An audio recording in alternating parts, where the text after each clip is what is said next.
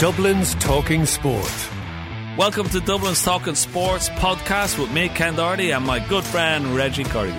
Thanks for tuning in to catch up on the latest GAA, football, rugby, and all the crack. Enjoy the show and don't forget, rate and review wherever you get your podcasts. Uh, we're delighted now to uh, say good morning to Mark O'Shea, and this is with thanks to Sports Endorse. Uh, Mark, of course, uh, five time All Ireland winner with Kerry. Uh, good morning, Mark. Morning, Jar. How things? Not too bad. Not too bad. Um, I was thinking of you last night. I think that's weird because you're retired, and I was watching the Late Late with Johnny Sexton, and I was watching uh, Ryan Tubridy asking about uh, the, the, the cliff edge of what happens after you've been, you know, full on in sport and retiring, and has he thought about what he's going to do? And I know you're a slightly different situation because you're a school teacher, but you had an amazing career with Kerry and you know, I, I, just wanted your thoughts on directly after you retired, how difficult, you know, were you able to adjust to not playing football on a, on a full time basis? Because that's basically yeah. what you do.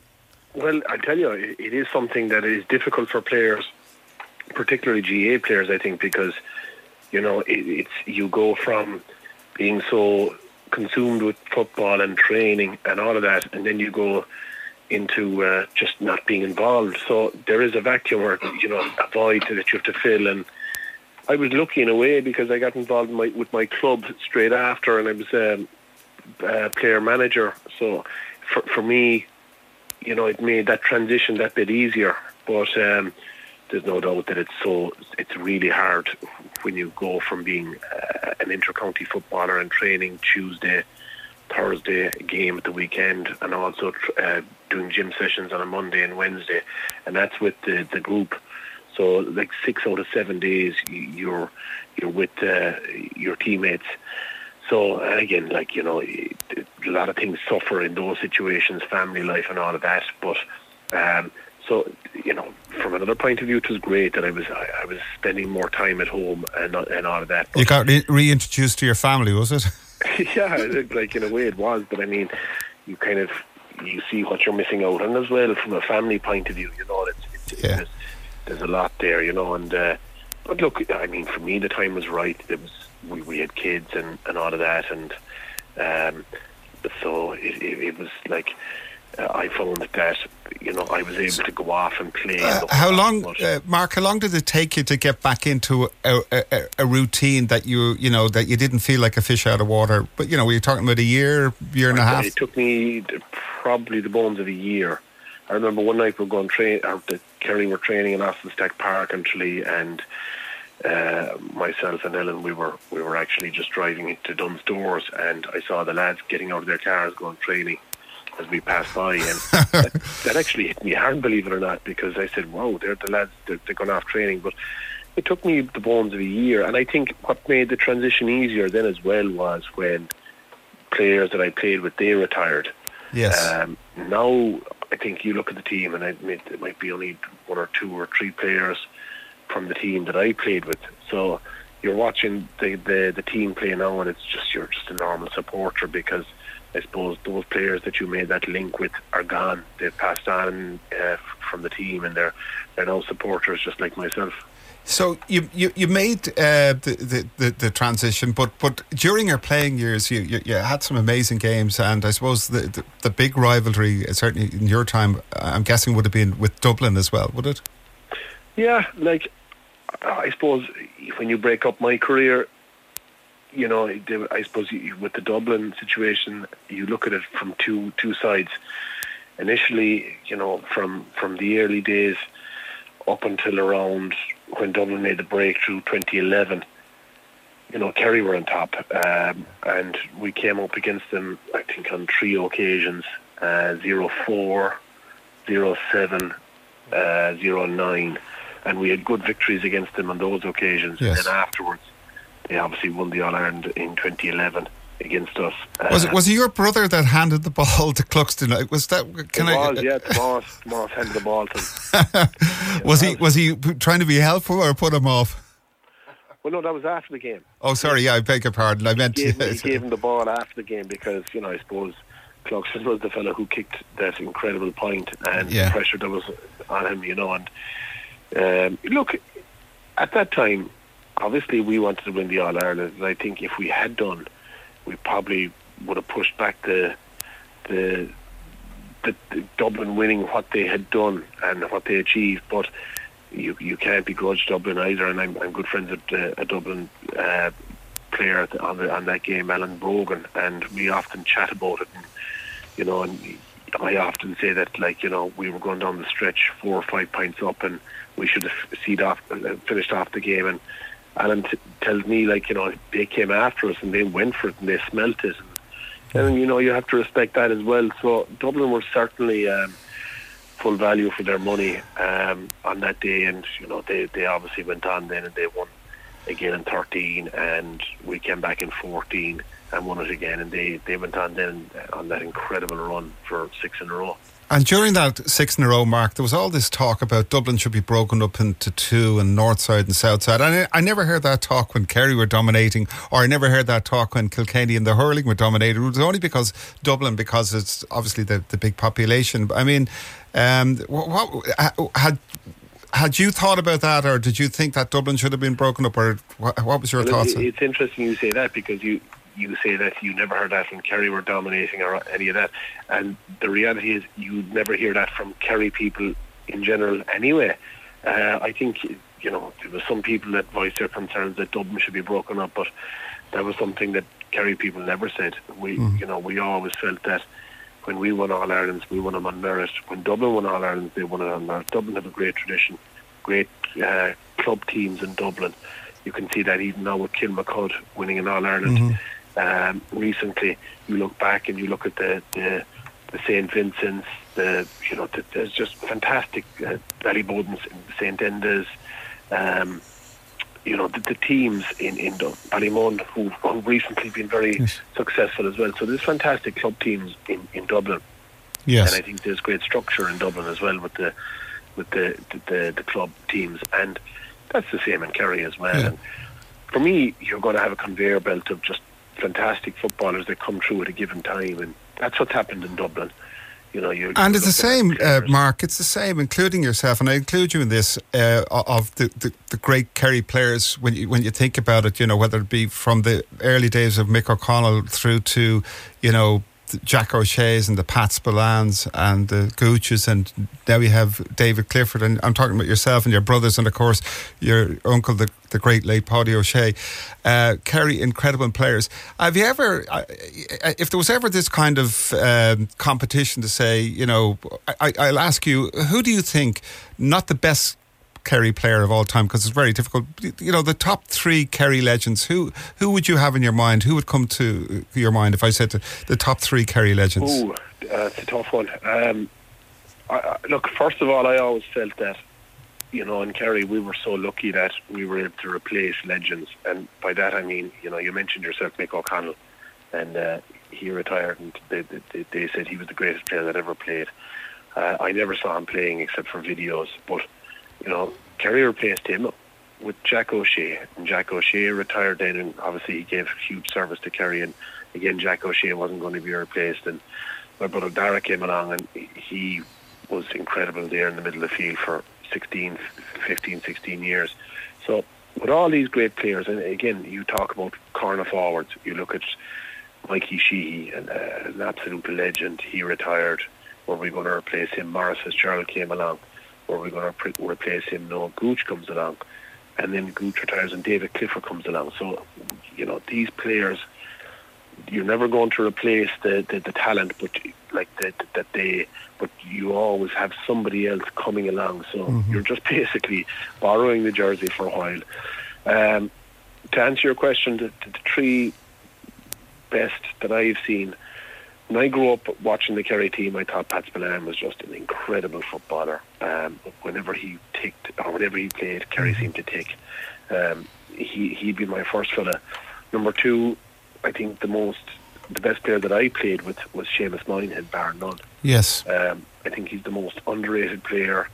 You know, you talk about players that could play in any position. You could put Seamus Moynihan in any position and uh, you know he was a phenomenal talent, mm-hmm. uh, just just incredible. And I suppose the third fella I, I go with would be my brother Darragh. I just thought yes. that whenever he played well, we always played well. You know, he was he was so um, you know in the middle of the field. Influential was would be the word that I would use Yes. with him. Um, you know, so they'd be the three fellas that I would probably look at.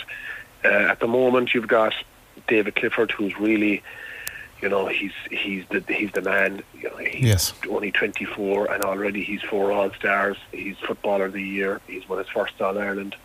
he's certainly going in the right path. Um, excuse me, but I think that it's too early to be, you know, putting the pressure on him to, to say that he's the best player we've seen. Of course, a lot of people are saying that, but We'll have to wait a while. he is. I was just thinking. no doubt about it. I was just thinking, Mark, because I remember standing on Hill 16, uh, Dublin, Kerry, and Pat Spillane playing, and the one thing.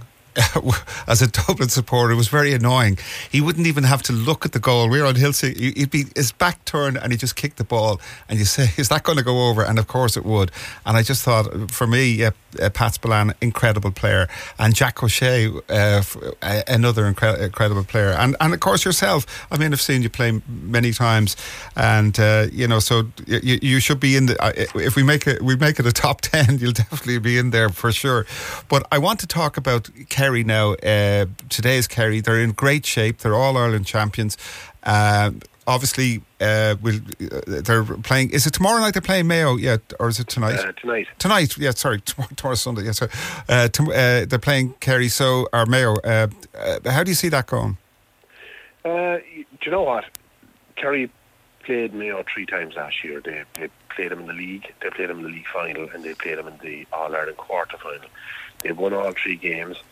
They beat uh, Mayo in the championship 118 to 13 points last year, um, and the National League final they destroyed them. The, closest game was the, the league game, and I think that league is completely different to championship insofar as that you know teams seem to be on a level playing field.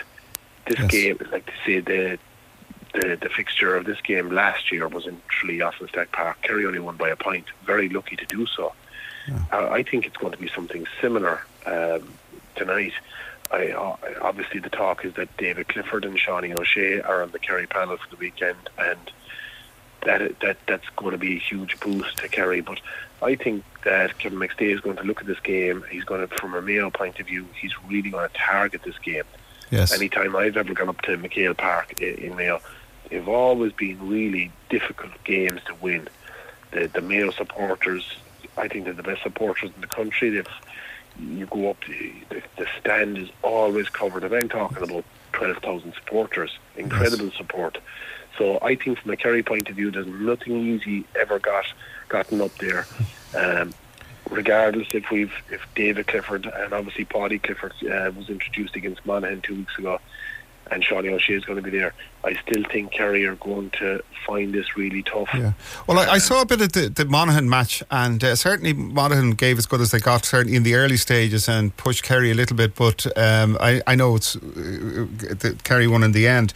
So um, I, I suspect that uh, a lot of teams will do that, and and just because we're, we're getting a little short on time, um, to, to move forward to the championship, and you know, and here I am saying that you know I, I suspect Kerry will definitely get out of Munster, uh, and but uh, who do you see uh, as a big threat? Uh, are we talking about Tyrone, Dublin? Are we talking about you know uh, uh, Cork are not really in in great form at the moment, should they not? They're not. No, I, I'd have huge question marks over Tyrone. I'd have huge question marks over Donegal, Monaghan, like you mentioned. Uh, I think that Donegal and Monaghan are two teams that I would be expecting to go down to Division Two because, uh, you know, just with Michael Murphy gone from Donegal, I, I, I he's such a huge loss for, for them. An incredible footballer. Um, in terms of the teams that are going to put it up to Kerry, Kerry are obviously champions, so you know it's such a hard thing to do to try and win back to back. I see Armagh being a very formidable team. I Yes. see Galway. You know, they, they, Kerry were. You know that game was going down the stretch in the All Ireland final last year. Galway gave as good as they got. Um, good team. Pádraic Joyce is building a, a, a kind of a panel, I would say, more so than a team now. You know, players that like the Dublin famous Dublin Yes. team. That when you were going down the stretch against that Dublin team, 68, 69 minutes, Dublin were able to bring on those incredible subs that would see see the game through. And I think Pádraic Joyce is trying to develop a panel now. Yeah. And uh, from a, for me, the big thing is, uh, you know, from a Dublin point of view. Last year, Kerry played them in the All Ireland semi final. Um, Dublin were minus Conor O'Callaghan on the day. Yeah. He was he was injured. Now he's going to be back, and also then you've got Jack McCaffrey and Paul Mannion. So for me, that's an incredible. It, it's like in the, in the Premiership in England, signing three of the best players in the league. Yes. And I watched Paul Mannion in the in the club final. He looked a bit rusty, but you know you have to understand he he was out of football for a good few months. So to get those, there's no doubt when he gets back, he'll hit the ground running. Okay. Three incredible players that have tortured Kerry down through the years.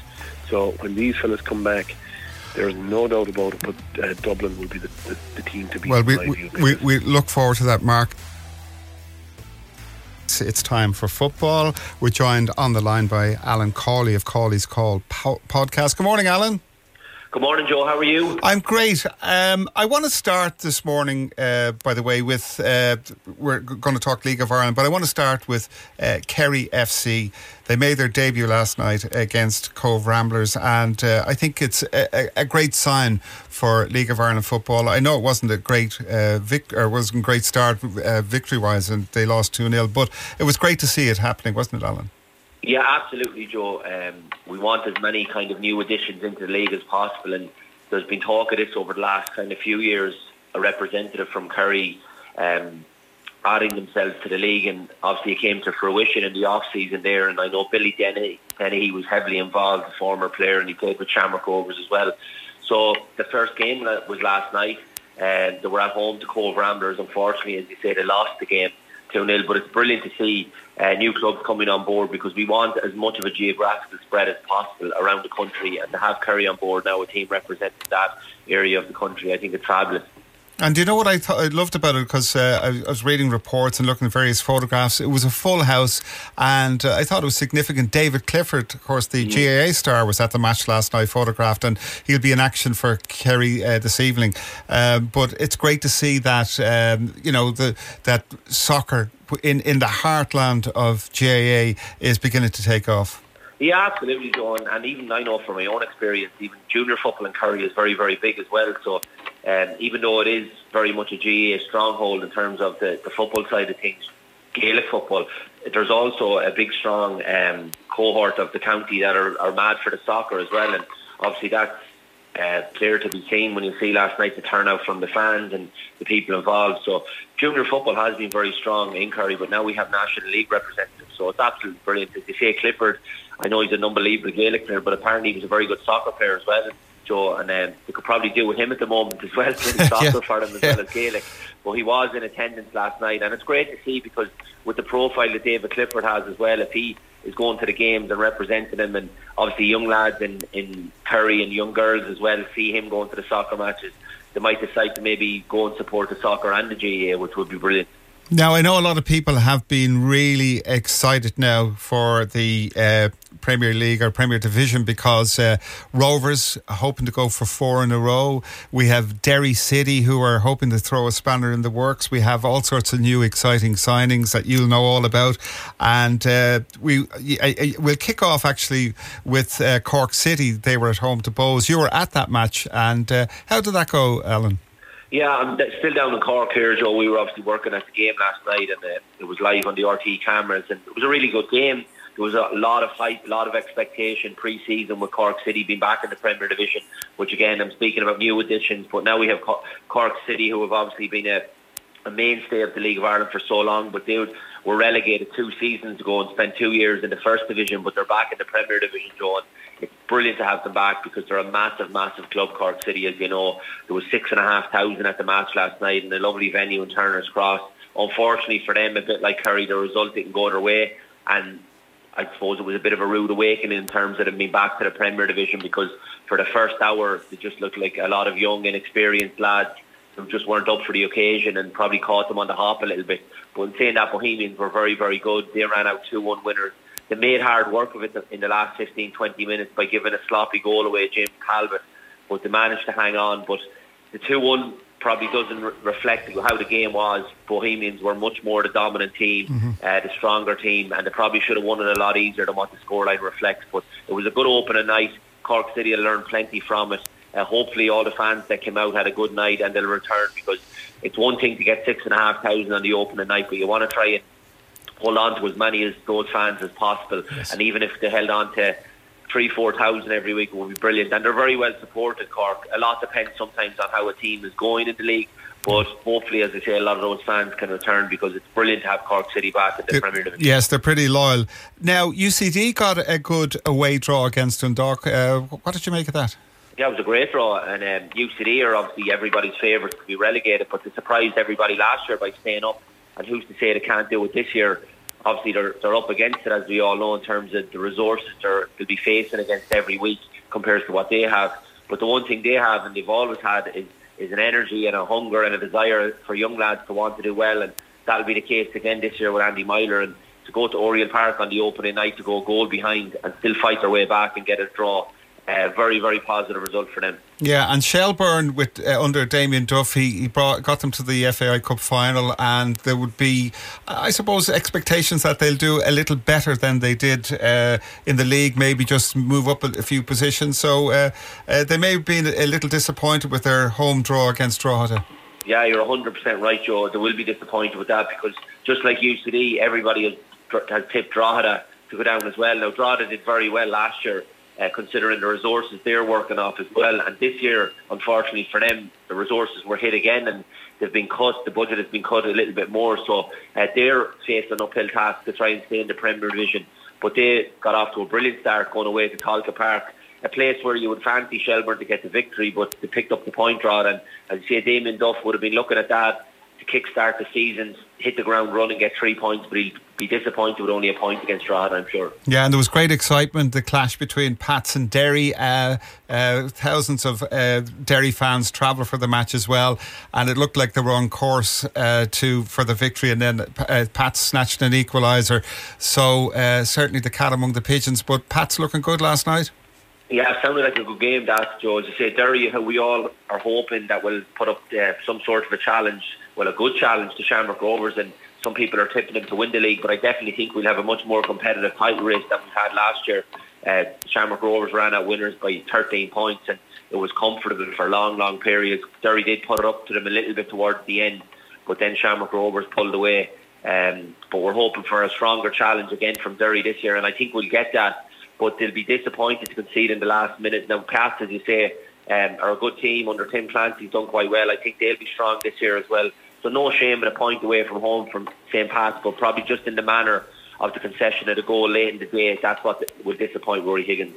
Yeah, and didn't Pats make a couple of signings, or uh, did I read? Was it one of the guys came over from the MLS? Was that for Pats? Uh, yeah, Jake Mulraney. Yeah, yeah. All a lot of the clubs have made some good signings, some good young players to look out for as well, Joe. Attendances are up all over the country. You would have seen that, uh, obviously, and read about it this morning. Uh, season tickets are up in clubs all over the country as well. So there's a lot of positivity about the league. And I'd say, even though it's just the opening night, hopefully that can kick on and, and, and stay for the course of the season. And of course, Rovers are playing the other Rovers tonight. Uh, Shamrock Rovers against Sligo Rovers. Uh, you would expect a win for Shamrock Rovers, but who knows? Yeah, you would. And Shamrock Rovers are the favourites again to win the league, and they're the ones that are setting the standards. They're going for four in a row. They have a brilliant team, brilliant squad. Um, Sligo Rovers themselves have lost a couple of key players in the off season, namely Aidan Keena, Paddy Kirk, um, Shane Blaney has left, Adam McDonald. So they've lost four or five key players that was part of their team, not only their squad, part of their team last year. So it'll be interesting to see how they replace them because they won't be easily replaced and it might be a tougher season for Sligo Rovers. So you probably would expect Shamrock Rovers to go down there, but it'll be a hostile atmosphere. There's a big rivalry between the not only the clubs, both sets of fans as well. So it'd be a good atmosphere in the showgrounds tonight. It's a sellout. Um, but you would fancy Shamrock Rovers. They should have the better team. And that and that's what's been, uh, as you say, so encouraging. A sellout last night for the Pats match, a sellout for even the Division One match against Kerry against Cobh, sellout for most of the matches now. Uh, so there's great excitement, and the the fan base and it seems to be building uh, for League of Ireland, which is very very positive. Yeah, hundred percent, Joe. Across the board, you can see that it's not just one or two clubs. Um, it's all the clubs really, uh, that, and I suppose they're increasing their exposure on social media and all that kind of stuff as well. So um, I suppose the league has been exposed to a whole new audience as well, a younger audience. When you look at it, like even you go to the games, and uh, obviously we were in Cork last night, who'd always have a massive support base, but so many kids at the match and so many uh, families going to games now, which is great to see. So it's opening up to a whole new audience, and we're trying to increase the attendances, increase the crowds all the time. That's being done at the moment. The only problem with it now, Joe, is in some grounds the facilities and, and, and the capacity of a lot of the stadiums is restricting the clubs and holding them back. You mm-hmm. look at Bohemians, who I think have sold 3,000 season tickets. They would sell 5,000 if they had the ground to cater for. And unfortunately, the refurbishment to Dalymount, which is being done, but it's just holding them up at the moment. And that's restricting a lot of clubs as well, but which is a positive thing. And when would we have thought that would have been an argument that we're turning people away and, and that we want people, more people into the ground as well because the demand is there for it? Well, I'm delighted because when I was growing up, everyone was kind of following English teams, and you know they kind of looked down on League of Ireland teams. Now I was kind of, uh, you know, a fly-by-night uh, Shamrock Rover supporter, you know, from school and that sort of stuff. But uh, you know, it wasn't cool to follow League of Ireland teams now, but I think it is now, and there's been uh, it's very positive. Um, I want to go um, talk about football across the water, but before we talk about the various matches, what do you make of the uh, one of the headlines is shake up? This is the uh, bid for Manchester United. Uh, good or bad, do you think? I don't think it's good, Joe. To be honest with you, you look at all the top clubs in England now being being run by states effectively, and I don't think that's good for football. And if Man United, one of the biggest clubs in the world, now are being t- taken over by another Saudi state, uh, I just don't know where the game is going in terms of regulations and uh, the money that's been spent as well. You look at the money that was spent in January; it's crazy money, Joe. And there has to be a stop put to this at some point because they're pulling away uh, to a whole different level to other clubs and just not giving anyone else a chance. And, and not just the top clubs in the Premier League. I think the Premier League has been dragged along by that. I'm talking about the league is moving into a, a sphere where nobody can get to in terms of maybe championship clubs, League One clubs, League Two clubs, the clubs we've all been familiar with when we're growing up, mm-hmm. um, and and the smaller clubs, if you like, were all always with that dream of maybe playing in the top flight. But the Premier League is getting to a level where that aspiration is just too big and too it's, it's more of a dream than an aspiration. Uh, for clubs, and that's the way it's becoming. And I don't think it's good for the game. And of course, Manchester City uh, in all sorts of trouble. Uh, uh, but I, I, did watch the uh, City Arsenal match. I presume you watched it yourself. It was uh, a, a, great match, and Pep sort of coming good again. Yeah, but you look at Man City as well, and they're a prime example. Like they had very little history and heritage in, in football, and obviously years ago they would have had great players like Franny Lee and people like that, and they would have won. Like Man United would have always been the biggest club, but you look at Man City or the force now because it's just pure money that's behind them, Joe. Yeah. And now they have a brilliant manager. Don't get me wrong, Pep Guardiola. But the only reason Pep Guardiola is there is because of who's owning them. Um, in terms of the money that they have and the money that they generate, and obviously all the players that they're able to go out and buy.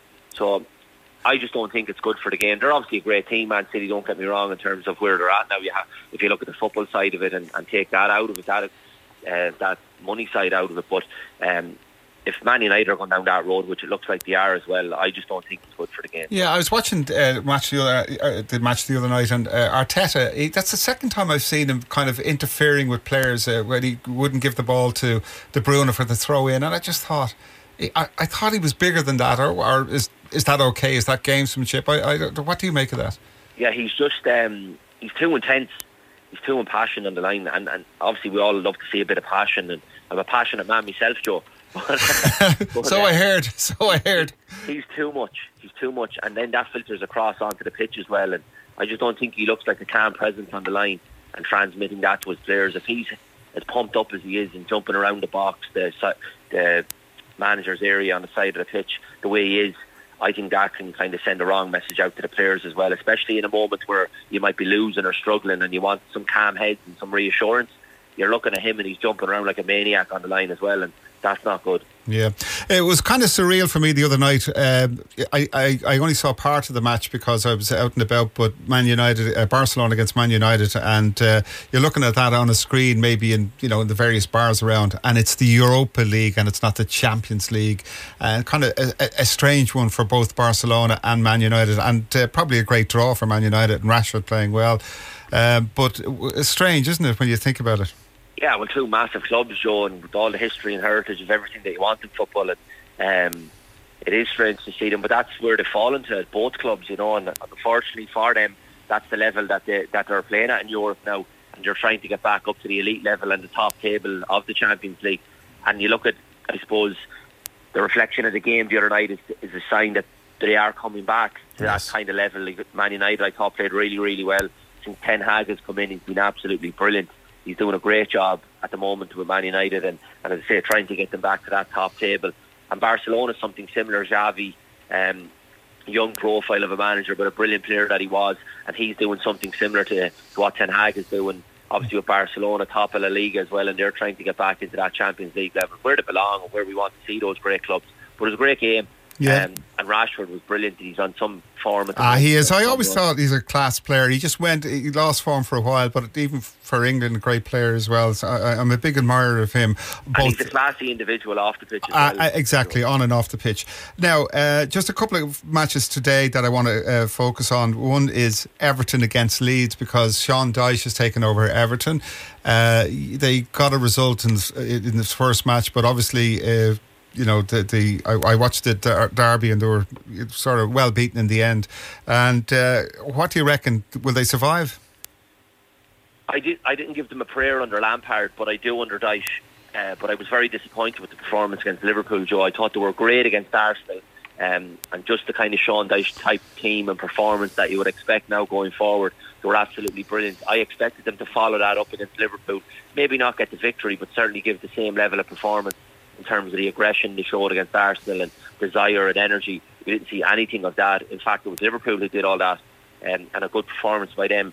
But this is the type of game with, with clubs that are down around you, the likes of Leeds, Southampton. These are the games that Sean Dyche and Everton will be targeting and have to pick up the three points. Yeah, and and I I- think they will as well, to be honest with you. And I couldn't believe it. Jesse Marsch, they were talking about maybe taking over Southampton. I- It's kind of really strange. That was a strange one, wasn't it? the merry-go-round, yeah. Um, It is. seems to be the was same managers, yeah. Well, I wasn't uh, surprised to see him lose his job. Now, I have to say, I was I said this to Reggie and the lads. I, I, I wasn't all that inspired by him when you listen to him speak and all, and he talked a great game, but there wasn't there wasn't a lot of substance to what was going on in terms of the results. They were on a really bad run. So. Yeah. I, I actually like the way they played that kind of exciting. I, I know they left themselves open and it was maybe a bit naive, but I kind of liked it as, as a neutral to watch because you never knew when they, they could break and score on you. But uh, it's hard to know. Uh, it looks like they could go down, but we'll have to wait and see. Um, just tonight, uh, five thirty kickoff, Newcastle against Liverpool. Newcastle are in a great place and they haven't made huge changes to their team. It, it, it seems to be more a psychological team because they have this safety net of huge money and other players possibly being able to be bought in the transfer thing. And Liverpool are in a very strange place. Yeah, uh, Newcastle have been brilliant. I think it's because they have a good coach and a good manager. Uh, Joe Eddie Howe's done a fantastic job. Obviously, they have the money behind them now, but they haven't spent crazy money either. I'd say that will come, to be honest. But he's building nicely there, Eddie Howe, and going very well. They're in a cup final also. They haven't capitalised on the position though that they've found themselves in in the last three or four weeks in the top four. I think they've drawn their last four or five games and that's a missed opportunity to try and consolidate that top four position. Liverpool, on the other hand, you just don't know what Liverpool will turn up. If it's the, the great Liverpool that we that we all know and have loved over the last two or three years, they'll beat Newcastle. But if it's the Liverpool that we've seen for the majority of this season, Newcastle will beat them. But I think you'd be hoping that maybe the performance against Everton as a corner turned for them. Yes. Uh, obviously, the fans will be hoping that as well. It remains to be seen. I wouldn't be judging it off just one win against Everton because I said Everton were very poor. But if they were to put maybe a run, win today, and, and maybe another couple of wins on top of that, then maybe there is a corner being turned with Liverpool. And, and you want to see that as well, Joe, because they've been a great team over the last three, four years. Klopp's done a great job, but they've just had their struggles all season this year. Yeah, so I suppose at this stage, Alan, it's a race for the line between City and Arsenal. Arsenal against uh, Villa today. I think it's a half twelve kickoff, and uh, then the City against Forest. You would expect them both to win that, and it could possibly come down to the next clash uh, between uh, City and United as to who's going to take the league. Yeah, I think there's a lot of football to be played yet, Joe, but it just looks a bit ominous when you see Man City sitting top of the table now. Like everybody was loving the season for the fact that we had new people at the top with Arsenal and having such a great year, United going well, and City kind of having their problems. But there's their problems top of the league again, Joe. So they're capable of going and winning their next 10 games in a row with the players they have. And um, But I think Man United have a slight chance as well, depending on City. If City if City hit the hit the heights that we know they can hit, as I said, they'll win their next 10, 12 matches and it'll be all over and they'll pull away. Mm-hmm. But if they carry on their indifferent form that we've seen over the last few weeks, well, that gives the others a chance. And that might give Man United a little squeak. squeak. They're only five points behind. They're having a great season. Mm-hmm. I didn't expect them to be anywhere near the top at the start of the year, so I think it would be a bonus if they were in the title challenge. I think their target at the start of the year was just finish in the top four and maybe win a cup, and that would be brilliant and build on that. But um, just because of the situation to find themselves in, only five points behind, they might have a little squeak. It's time for GAA with Declan Drake. Good morning, Declan. Thank you, Joe. Another busy weekend for Dublin GAA on the horizon, with three flagship county teams on the road south in their respective National League campaigns and the commencement of the go ahead adult football leagues in the city. We start with hurling, and last Sunday, Dublin claimed their first league win in the 2023 league campaign under new boss Micheál Donoghue. 28 points to 219 was the full time score at Parnell Park as they edged out Antrim. The victory follows up nicely on the away draw achieved against Waterford in Dungarvan the previous weekend. Fianna ace Donal Burke top scored with 10 points for the Blues. Let's hear now what Dubs boss Micheál Donoghue had to say on the win when I spoke to him post match. I thought we did well, uh, but you know when opportunities presented to Antrim, they got two goals, even if we contributed to it. But uh, they show the quality that they have, and you know where we were in a very dominant position. We let them back into the game, and momentum at that stage changed. But you know our lads fought hard and stuck with the task to the end of the game, and got the two points. You would have demanded a fast start from them, and they gave you that five points up after ten minutes.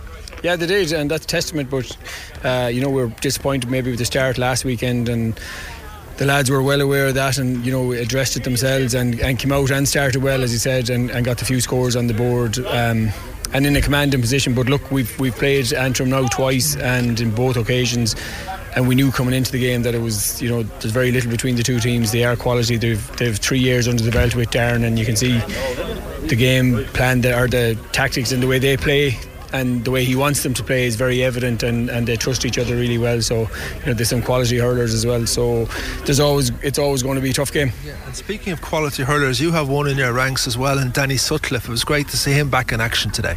It was yeah. Uh, he's he's a quality hurler as you said and he's huge experience and so highly regarded in the group. So it's it was really important that uh, you know he worked really hard the last couple of weeks to get to get back on the pitch, and it was great seeing him coming on today. After two league games, Micheál, the team is in the same position as they were this time last year, a win and a draw after the two games. You have a break now coming up from act from competitive action. It's been a tough few weeks. Is that something that you would welcome now before the Tipperary game, or would you rather be playing them next week? No, I, I think uh, collectively, and every team is probably happy there's a, a two week break now where you can breathe and assess maybe the injury session, uh, the injuries, and see where they are, and hopefully get a few more bodies back on the pitch for the next game. This is my first time to speak to you as as Dublin manager. You're, really enjoying and set, settling into it now as you're into the cut and thrust of the league action. Yeah, it's going okay. Glad to be back, and uh, yes, it's uh, they're a good group to work with, and looking forward to the rest of the year. Thanks indeed there to Micheál Donoghue. Next up for the Dubs, a home date with Tipperary at Croke Park next Saturday. That as part of a double header with the footballers who will be taking on Clare. To this weekend now, and our senior footballers are in the province of Munster for the second consecutive game. While last time out it was Limerick, which saw them record back to back league wins, tomorrow they make the trip to the newly revamped Páirc Uí Chaoimh to face Cork for the first time since the famous Leeside venue was transformed a few years ago. 3:45 p.m. is the throw-in time as Dessie Farrell's Chargers look to maintain their 100% start to their Division 2 campaign with some tough away games coming up in the month of March to fellow promotion rivals Derry and Meath. Switching to ladies football now, and Dublin make the long trip this evening to the Kingdom of Kerry to take on last year's beaten All Ireland finalists and current league leaders Kerry in their fourth game of the 2023 Lidl National Football League campaign. This is the third consecutive away trip for the Blues, having been to Galway and most recently Cork. And Mick Bohan will be looking for a third win in four starts to maintain his side's push towards a possible league final berth. The action in the Kingdom in Tralee gets underway at a quarter past five this evening. The Capital Camogie side opened their National League season today at 2 o'clock down at the MTU grounds in Cork. As tough an opener for the Blues as they could wish for on the opening day, as they look to build on the relative success that they enjoyed last year. Recently, I sat down with newly appointed captain Aisling Maher of St Vincent's, and she is looking forward to the trip to Cork. Yeah, 100%. Um, look, Cork are the best of the best. That's who you want to be playing. Um, obviously, there's a slightly different look on the National League this year from a Camogie perspective with the 1A and 1B leagues. So um, in the 1A, it's Cork, Kilkenny, Galway, ourselves, Tip, and Clare. So, you know, we're going to savour the opportunity to be in that upper half of the league and to be playing against the best of the best. And, and ultimately, our priority is to, to continue to be in that 1A league and making sure that we're getting to play against the likes of Cork, Kilkenny, Galway, and the rest of them because, uh, you know, in preparation for Championship, you, they're the teams you want to be playing against. Um, going down to Cork obviously makes it that little bit more that little bit more tricky, but sure, um, we're, we're playing for days like that. That's what we're looking forward to. Yeah, that's going to be a big weekend in Cork because the footballers are playing in Páirc Uí Chaoimh the following day, the, the Sunday down there. The challenge now of, of 2023, we talked about the progress that was made last year. People were sitting up and taking notice again of Dublin Camogie around the country, which is which is what you want to see. But you want to be able to hopefully kick it on this year. Yeah, uh, like, look, last year getting to quarter final um, was a good achievement in a lot of ways, but you know, ultimately at the time we would have been we would have been disappointed really to not go one step forward further, not to be hitting semi-finals. Um, obviously, Waterford went through uh, that one point ahead of us uh, after our draw against Clare and uh, won their quarter final and got into a semi, um, and we we felt that really we could have been in that position. So um, the trick, as you said, is just not to just do it for one year. You know, we've had years of that in the past where we'll we'll get up with Dublin and then it slips again the next year.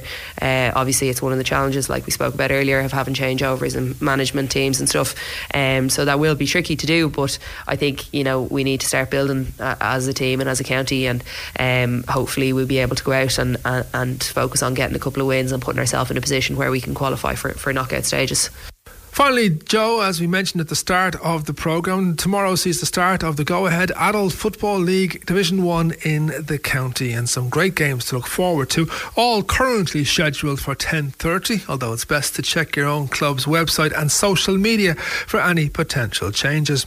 Standout match of the day, recently crowned and confirmed All Ireland Club champions Kilmacud Crokes travelling to Ballyboden St Enda's, St Sylvester's meeting St Vincent's in a repeat of last year's Senior 2 Championship final, Ballymun Kickham's trip across the city to take on Thomas Davis on the Kiltipper Road, and Na Fianna also travelling to the south side to take on St Jude's.